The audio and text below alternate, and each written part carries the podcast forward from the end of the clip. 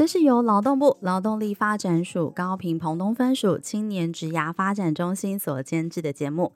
在这里，我们会分享各种关于职涯大小事，从职场前辈的职涯故事与企业职人的观点，让你一次搞懂学校没有教的事与职场的秘密，在探索当中找到天赋，实现自己最喜欢的模样，让职涯生活更美好。大家早安，欢迎收听幼师沙龙频道，我是今天的主持人 Sarah。我们今天很开心啊，想要用一个比较轻松的方式来跟大家聊聊减压式职场人际学哦。因为我们知道，不管您是从事哪一个类型的工作，每一天你都会遇到形形色色的人，可能是你的同事，可能是你的主管、客户。或者是厂商，那在不同角色的互动中啊，真的常常会有让人很挫折的地方哦。可能是同事下班聚餐，他没有邀你，你会在角落偷偷画圈圈，觉得怎么被孤立了；或者是老板今天又第 N 次退你的提案，把你臭骂了一顿；甚至是厂商的业务窗口，可能对别人都超温柔的，偏偏对你讲话超直接。那我想，不管是哪一种情境啊，这样子的状况，常常真的都会让你喘不过气，甚至让你早上起床啊，在思考我今天到底要。要去上班还是要提离职哦？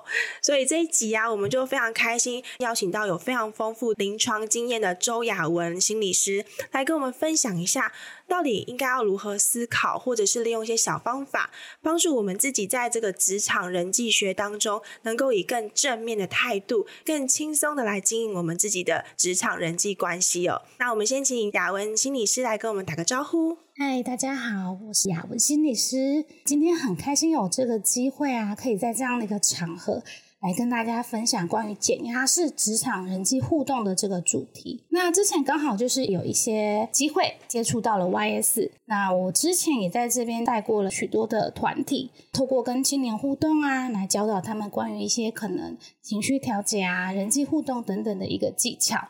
心理师其实自己本身在青年相关的这些心理的议题，或是在我们 YS，不管是团体式的活动，或者是说哎一对一的方式去帮助这些青年，可能在职场上面遇到一些问题的时候，或是在生活上遇到问题的时候，可以做一些心理咨询哦。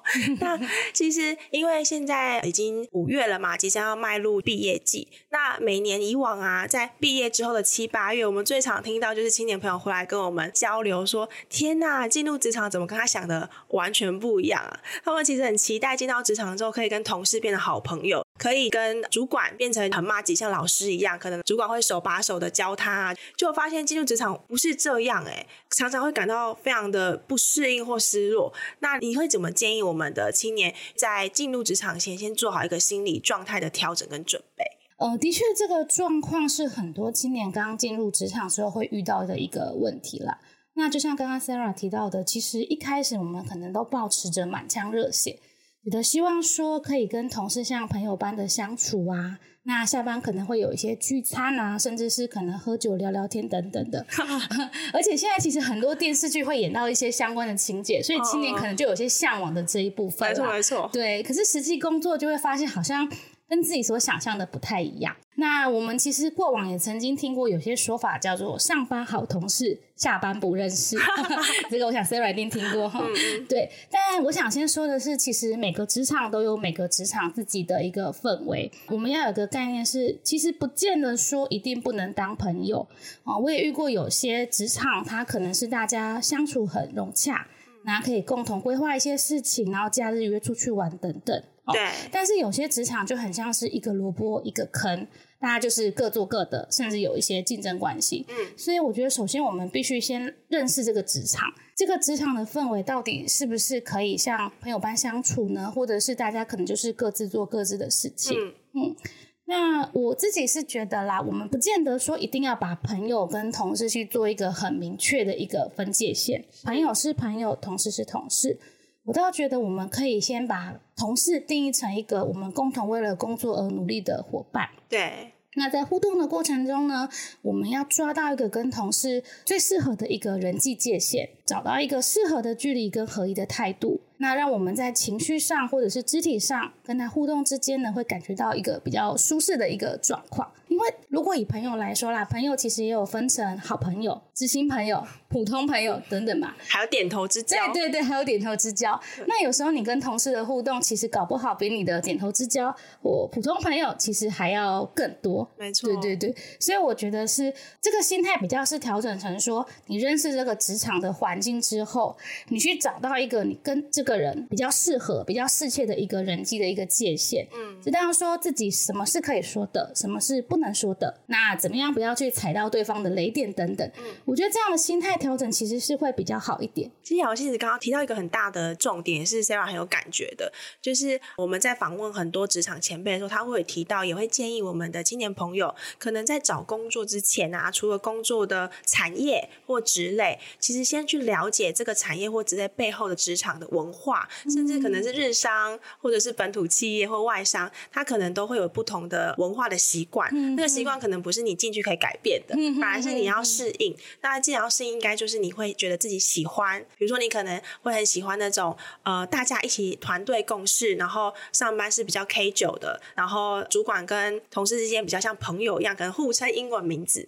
那这个可能就会适合你。可如果你喜欢的是比较有 SOP 的，然后上班下班是很有纪律的，那可能要找的又是另外一个方面的公司或产业的文化，对吗？嗯哼哼，我觉得是这样啊，就是你得先了解这个职场的一个文化跟生态，去评估适不适合自己。对，这样进去之后你有点了解，才不会发生说好像跟你期望的差很多，格格不入。对对对的这样的一个状况。没错，所以了解自己也很重要。我觉得是非常重要的一件事情。那瑶心也是，你有没有建议青年朋友在选择工作，不管是新的第一份工作，或者是在转换的过程中，可以透过什么样的方式去了解自己的个性，可能比较适合什么样的职场文化？我觉得这个首先你得先去认识自己啦。知道说自己想要的是什么，跟不想要的是什么。因为我其实遇过很多，不只是青年，甚至可能是到年纪再长一点点，三四十岁的，可能中年嘛，对，都会有，就是不知道自己的个性或自己想要的是什么。哦、因为一开始我们要认识自己都比较困难，那你可以透过可能跟朋友聊天啊，或者是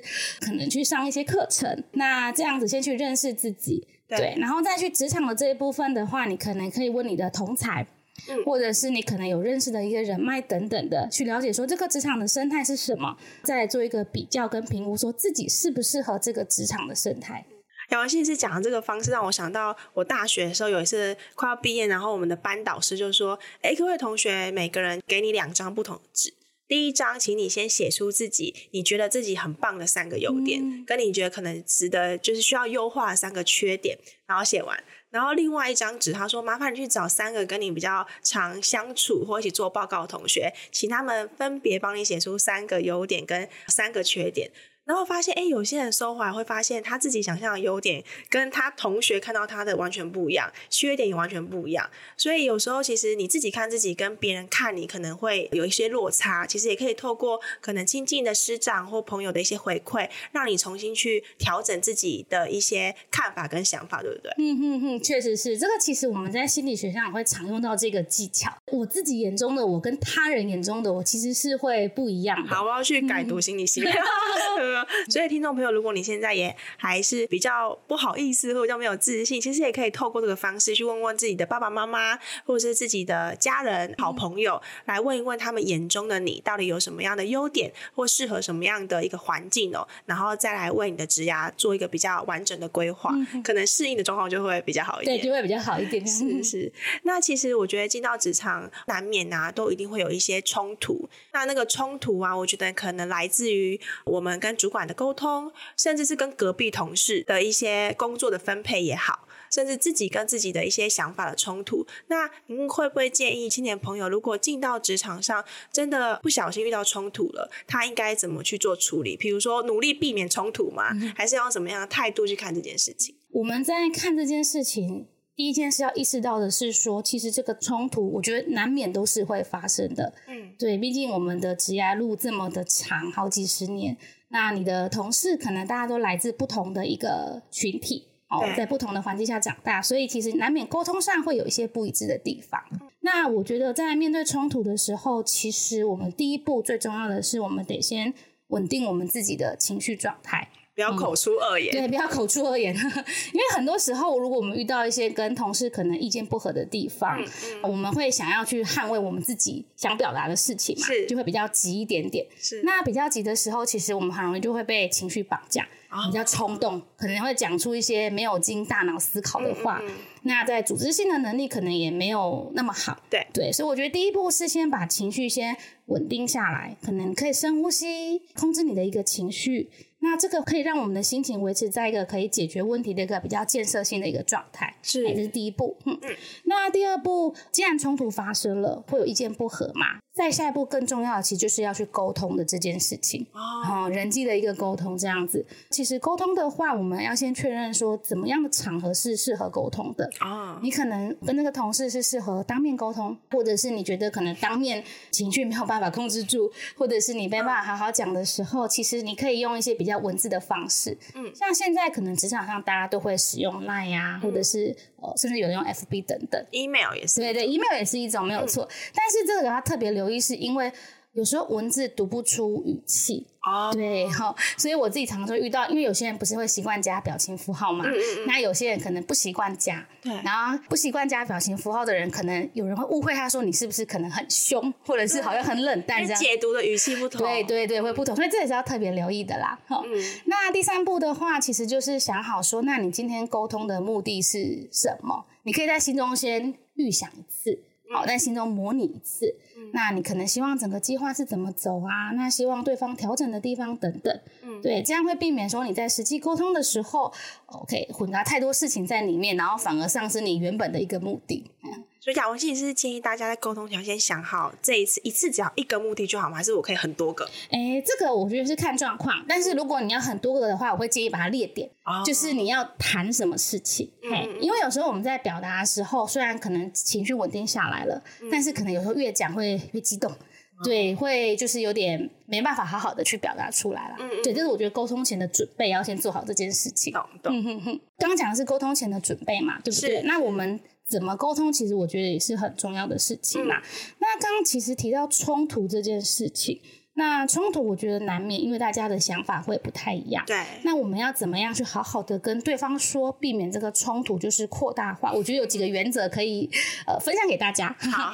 第一个我觉得非常重要，就是聆听的这个原则，就是去听。嗯对，因为很多时候我们可能沟通啊，就是我想一直说说我的想法，表达。对对对，可是忘了是我们也得去听听其他人的想法，可能是什么啊？这是我觉得第一个啦。嗯、那第二个是我们在沟通的时候，我觉得讲原则不争论啊，就是回到事情的本身，不要说流于就是一个情绪的一个发泄，而是说像我们刚刚讲了，我们先设想好之后我们要讲什么，那我们就是按照我们的一个目标一点一点的说。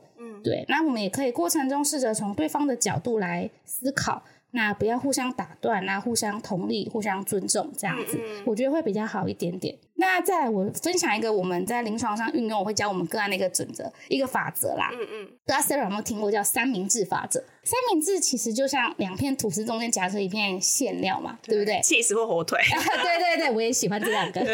对，那那个吐司其实就是呃一些比较好听的话。哦，比较柔和的话，那中间的那个馅料其实就是我们要沟通的重点，没错没错。所以在沟通前呢，我们可以先讲一些比较好听的话，例如肯定说，哎，我知道你为这个计划做了很多的努力，对，那做了很多事情，那中间再提你相应的核心建议嘛，呃，可是我觉得哪些地方可以怎么的一个修改会比较好一点点，那嘿，那最后再做一个收尾，说那如果有什么问题，我们可以一起来调整或是什么的，有点像是。好听的话，然后重点，然后再用个比较好听的话去做一个结尾。但这个招数对主管也可以这样用吗？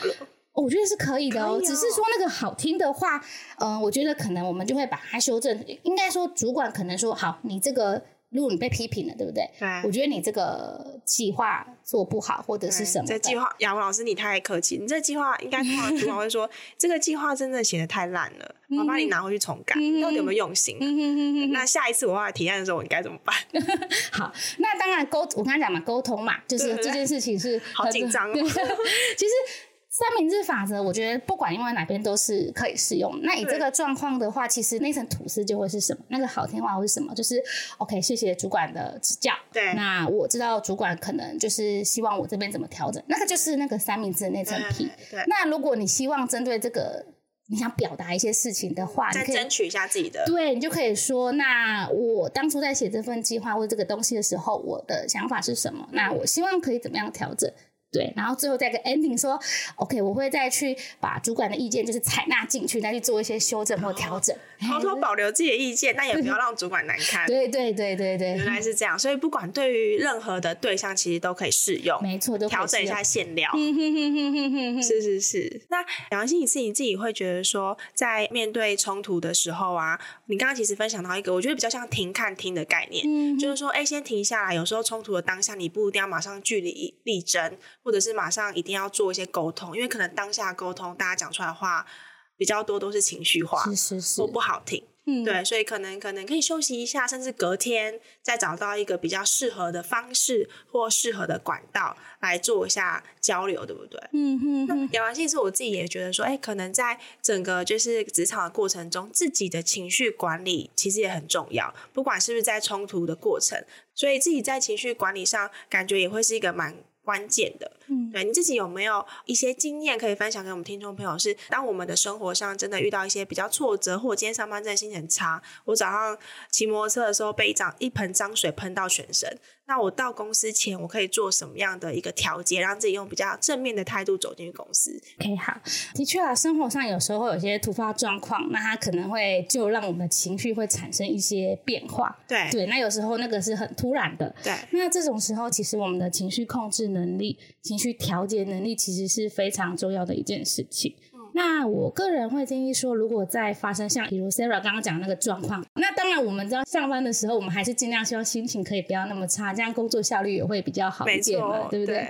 那通常如果遇到这种突发状况啊，我觉得第一步是，我觉得我们的生活的一个规律性就还是要保持，例如我该上班我还是上班，然后该吃早餐还是吃早餐，午餐还是吃午餐，对，不要让这个情绪影响到我们原本的一个生活安排。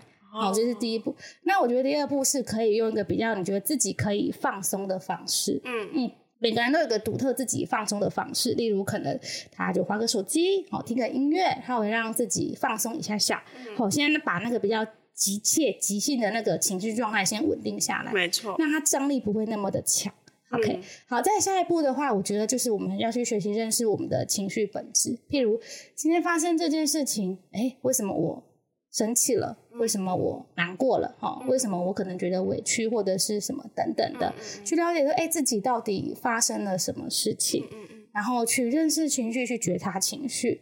那有时候，当我们有些人啊，当他到一个觉察情绪这一步的时候，其实慢慢的情绪他会慢慢的消散掉。嗯，这个其实是牵涉到一个我们每个人都有一个情绪容纳、情绪容纳窗的这个概念。情绪容纳窗，容纳 有点绕口。窗户的窗？窗户的窗，其实我们每个人心里都有一个这个窗户。当然，有时候情绪来了之后，它会被包裹在窗户里面。那随着我们做一些事情，它会被慢慢的消散掉。对，哦，是这样子。是的，其实每个人先天都有一个情绪调节的一个能力，只是说有时候可能情绪它太强了。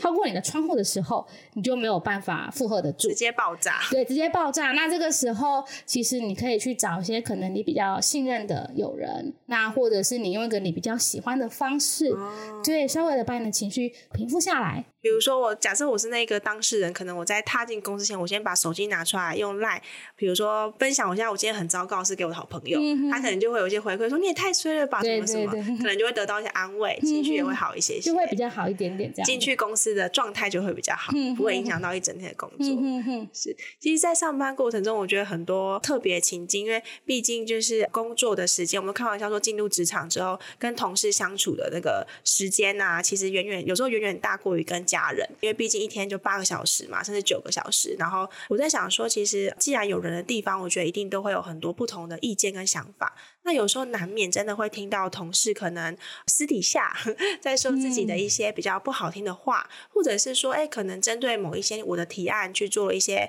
呃批评好了，或想法的回馈，可能用一些比较负面的字眼。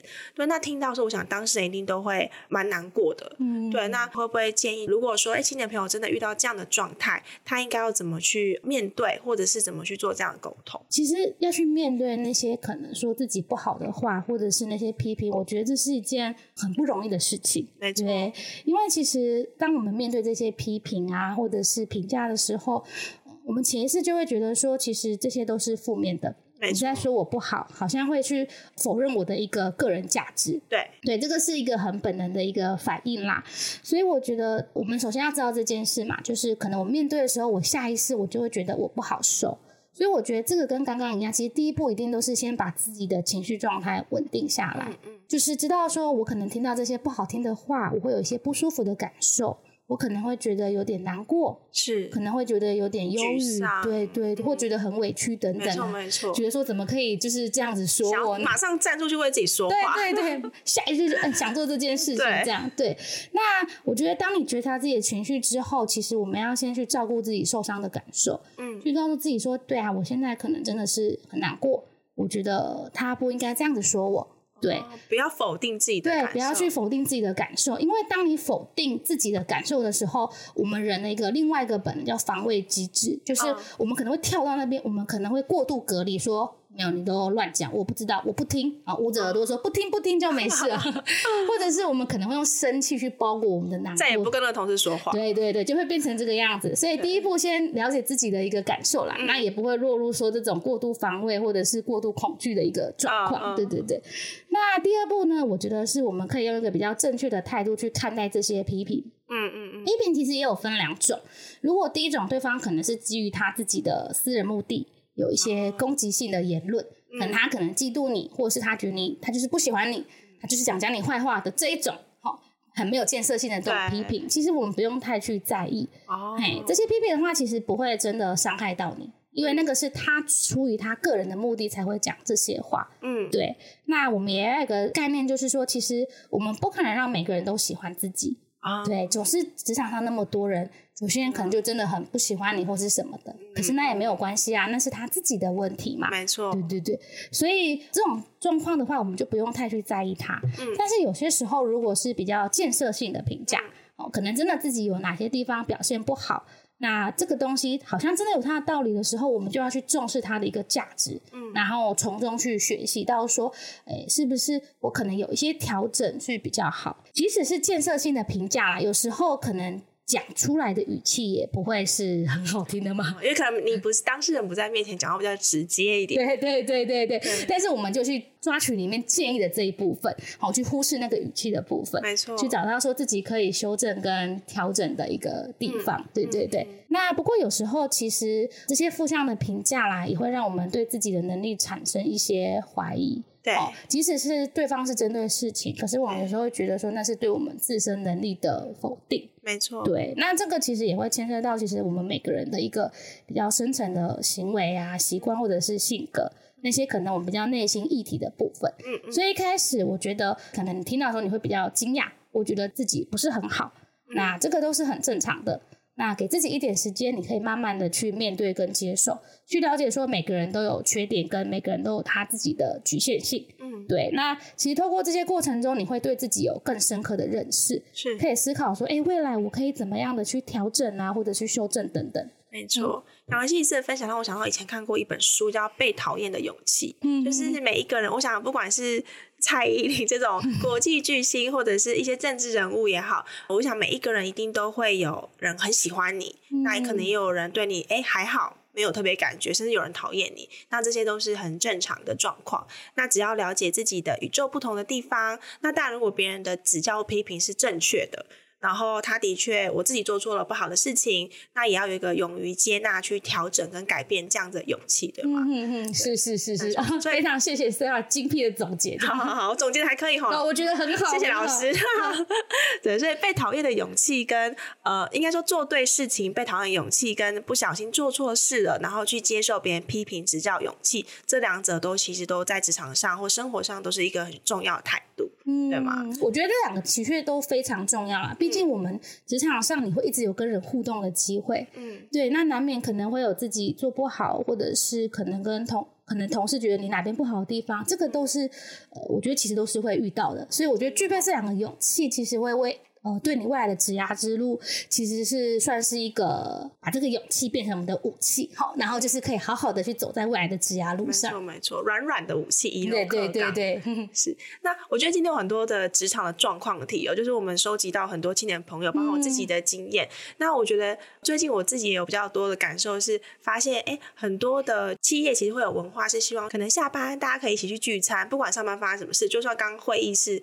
大家就是有些争执啊，然后老板还是会觉得，哎，这工作归工作，然后生活归个生活。那下班还是会希望说，哎，大家可以有一些团体的聚会，然后邀大家去吃饭或唱歌。那的确有一些同事，他如果真的不想去参加，你觉得这时候他要怎么样去做这样子的表达会比较适合？还是老板要一定要去？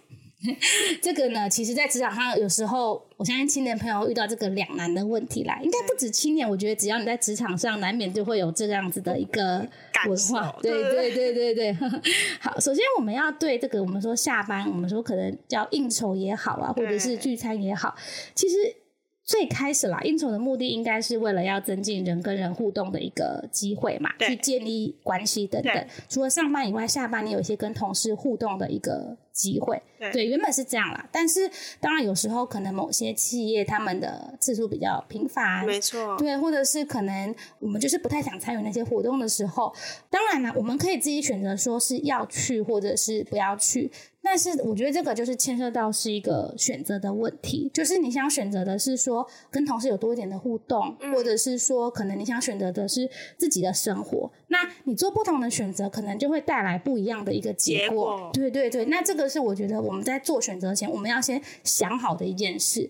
对，不太能说好，我不管选哪个，我都希望结果都是很好，跟同事很融洽啊，什么事都做到好。所以我觉得其实并没有说哪一个一定是对，或哪一个一定是不对，就看你想要的是什么。如果你今天选择好，你不想去应酬，你都不想去，你希望把时间花在自己的生活上的话，那这种状况其实久而久之，我想可能同事啊，或者是主管就可能也比较不会邀约你嘛。没错。对，那你可能跟其他互动的时间就变少。可是你多了什么？你多了更多自己的时间，可以做自己喜欢的事情。没错。你可以喜欢运动啊，或者是可能你会去参加一些自己跟朋友自己的一些小聚会等等。对对对，就是看你怎么去做选择啦。嗯。但是我觉得，不管你选择的是哪一条路，其实跟你工作能不能好好表现，我觉得这是两件事情。嗯。不管我选择怎么样的路，我工作该做的，我还是会把它做好。没错。嗯。那刚刚提到说，好，如果今天。我们不想去，我们要拒绝。嗯、好，我们要怎么去拒绝？拒绝其实也是一门艺术哦。真的好紧张。对，因为呃，如果是用个比较不好拒绝的方式，其实大家也是尴尬啦。嗯、对，就是不用把话就是讲的这么的直接说，直接已读不回。直接不回，我不想去，我心情不好这样子。对对对，对对对。好，OK，我觉得其实当你遇到邀约的时候啦，我们其实这跟刚刚的三明治法则有点像，我觉得啦。嗯、今天做出一个比较。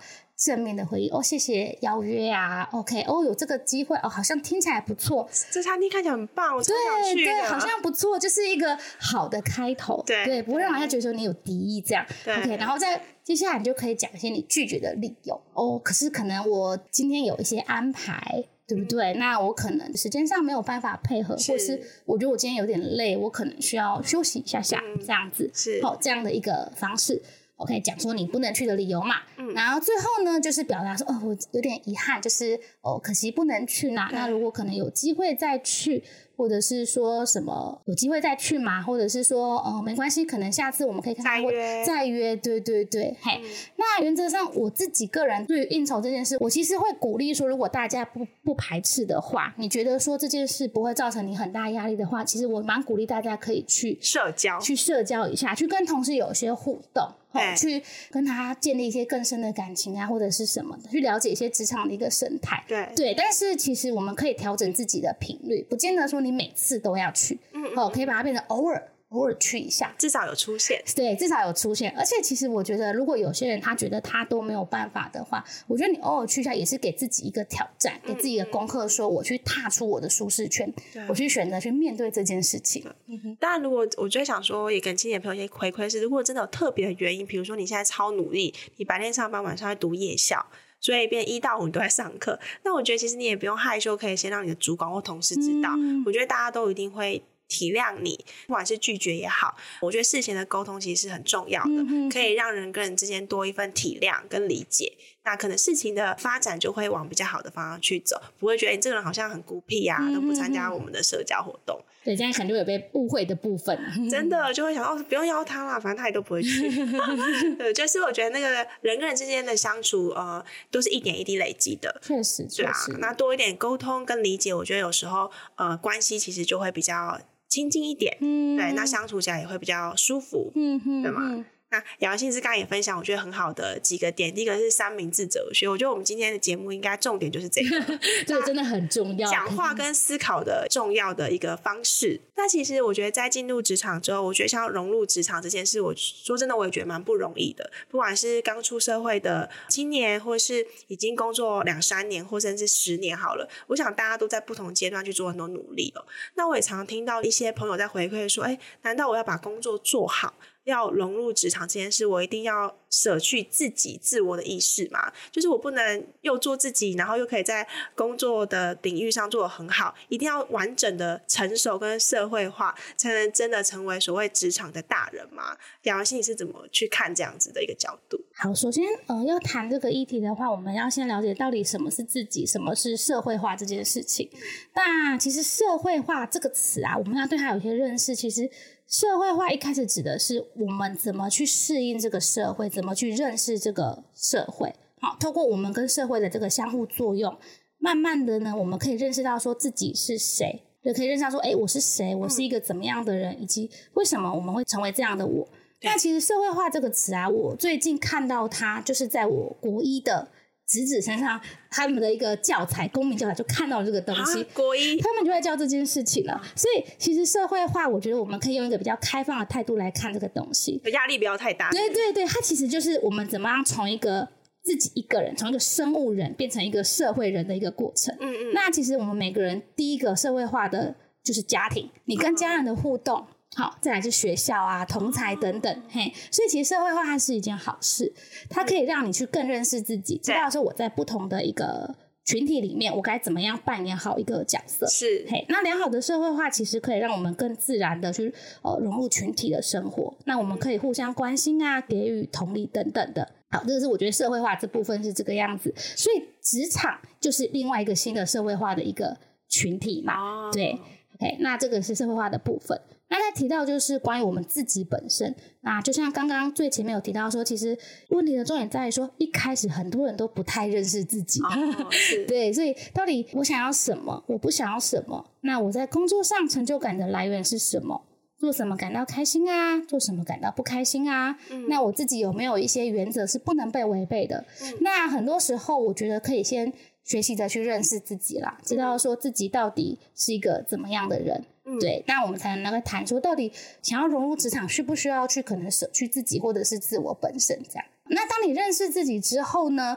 那我们怎么融入职场？我先下个结论，其实我觉得融入职场不代表说你一定要去舍去自己，嗯，因为我觉得这个有点太极端了。那其实当我们仔细去看这件事情啊，并没有说职场的我跟真正的自己、真正的我的这条线的分别。不是黑白的，它不是黑白两面，它不是黑白两面，嘿，不需要把自己就是好像分裂成职场分裂症，对对，就是到职场就戴个面具，就是职场的面具啊，下班就把它拿下来。其实不用。那结合刚刚社会化的那个议题啦，其实我觉得是，当你了解你自己是一个怎么样的人，你知道你自己想要什么，不想要什么之后。OK，好，你保持你的本心，那你运用社会化学习到的一些方式跟技巧，让你自己在职场这个环境中更好好的去适应在里面。好、嗯嗯嗯，那我举个例子，就是以刚刚提到的冲突的例子嘛。啊，当我们被批评的时候，嗯、我们被骂的时候，我们觉得不舒服，我们的本能，我们的自我觉得我不开心了，对，我想要反驳自己。嗯，好，这是很本能的一个反应，没错。可是。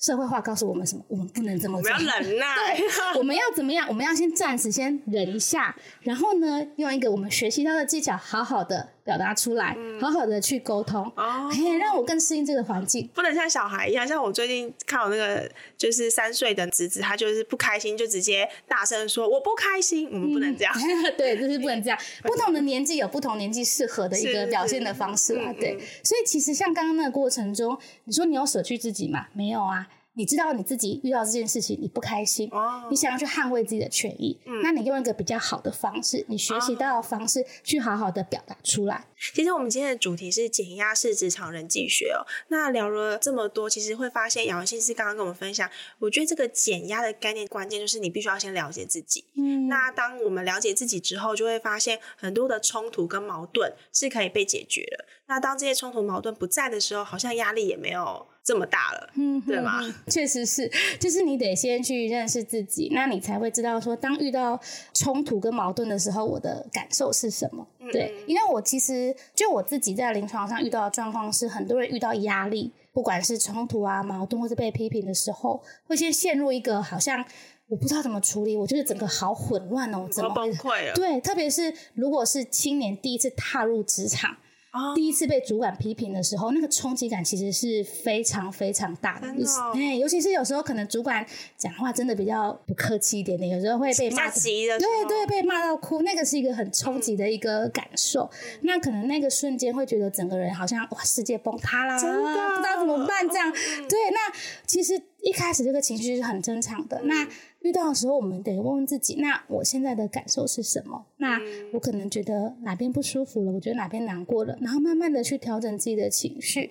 对，那这样子，这个东西我们去剖析、去理解之后，才不会说好像一团乱，我们都不知道该怎么处理。真的，让我想到我自己年轻的时候，年轻的时候，呃，就曾经也被主管骂了一下。那当然，我觉得那个主要还是针对事情，不是对人。可是我当下超挫折，就像刚刚心理师分享，我整个觉得我世界崩溃，就是我觉得我怎么这么无能，然后这么不 OK，就能力这么差。然后我还记得我多少次我去哭了一顿。嗯。然后过了这么多年，现在再遇到类似，现在还是会遇到哦。但你说心情。情会很好吗？其实也不会，心情还是会觉得很挫折。可是我会觉得，哎，这是对事不对人。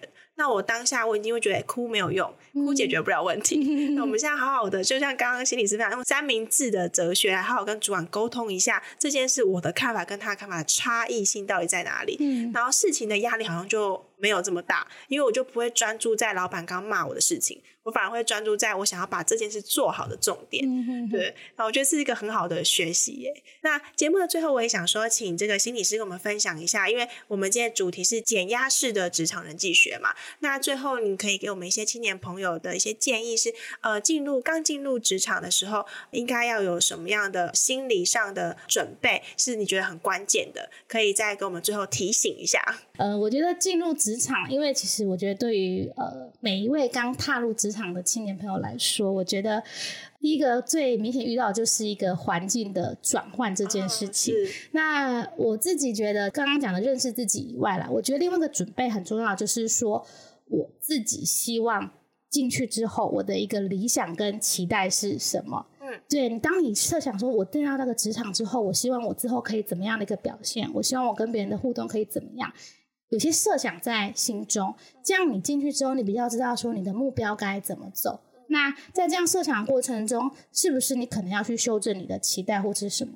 因为一开始可能有些人就会希望，哇，我进去我可以做好多好多事情哦。嗯、可是你发现你没有办法的时候，其实那个压力就来了。来了对，所以我会觉得说，其实想好自己的理想跟期待，然后我们从小小的目标做起。那我们进去之后，我们比较有个努力的方向，你比较知道说要往哪边走。嘿，知道说好，往这边走，这条路是对的哦。那达成一个小目标之后呢，我们再来设立第二个目标，等等的，就一步一脚印的去做。然后这样子看到每个过程中的一些进步或成就，嗯、自己慢慢也会觉得有成就感。嗯、那当然压力就不会这么大。没错，没错。是。那我们今天的节目就非常开心，请到周雅文心理师跟我们做了很多的分享。那也希望各位青年朋友，如果你即将要进入职场，如果你已经在职场待了一阵子，很有经验了，那也希望你可以透过今天的分享，呃，让自己的职场能够越来越顺利。那在人际关系之中，也越来越没有压力，可以如鱼得水。那我们就谢谢心理师喽。好，谢谢 大家，拜拜，我们下次节目见。谢谢你的收听。如果你有任何的感想或是回馈，现在就到我们的 IG 跟脸书上给我们一些 feedback。如果你喜欢我们的节目，不要忘记订阅并留下五颗星评价，给我们一些鼓励，并分享给身边更多人知道。谢谢大家，我们下集再见。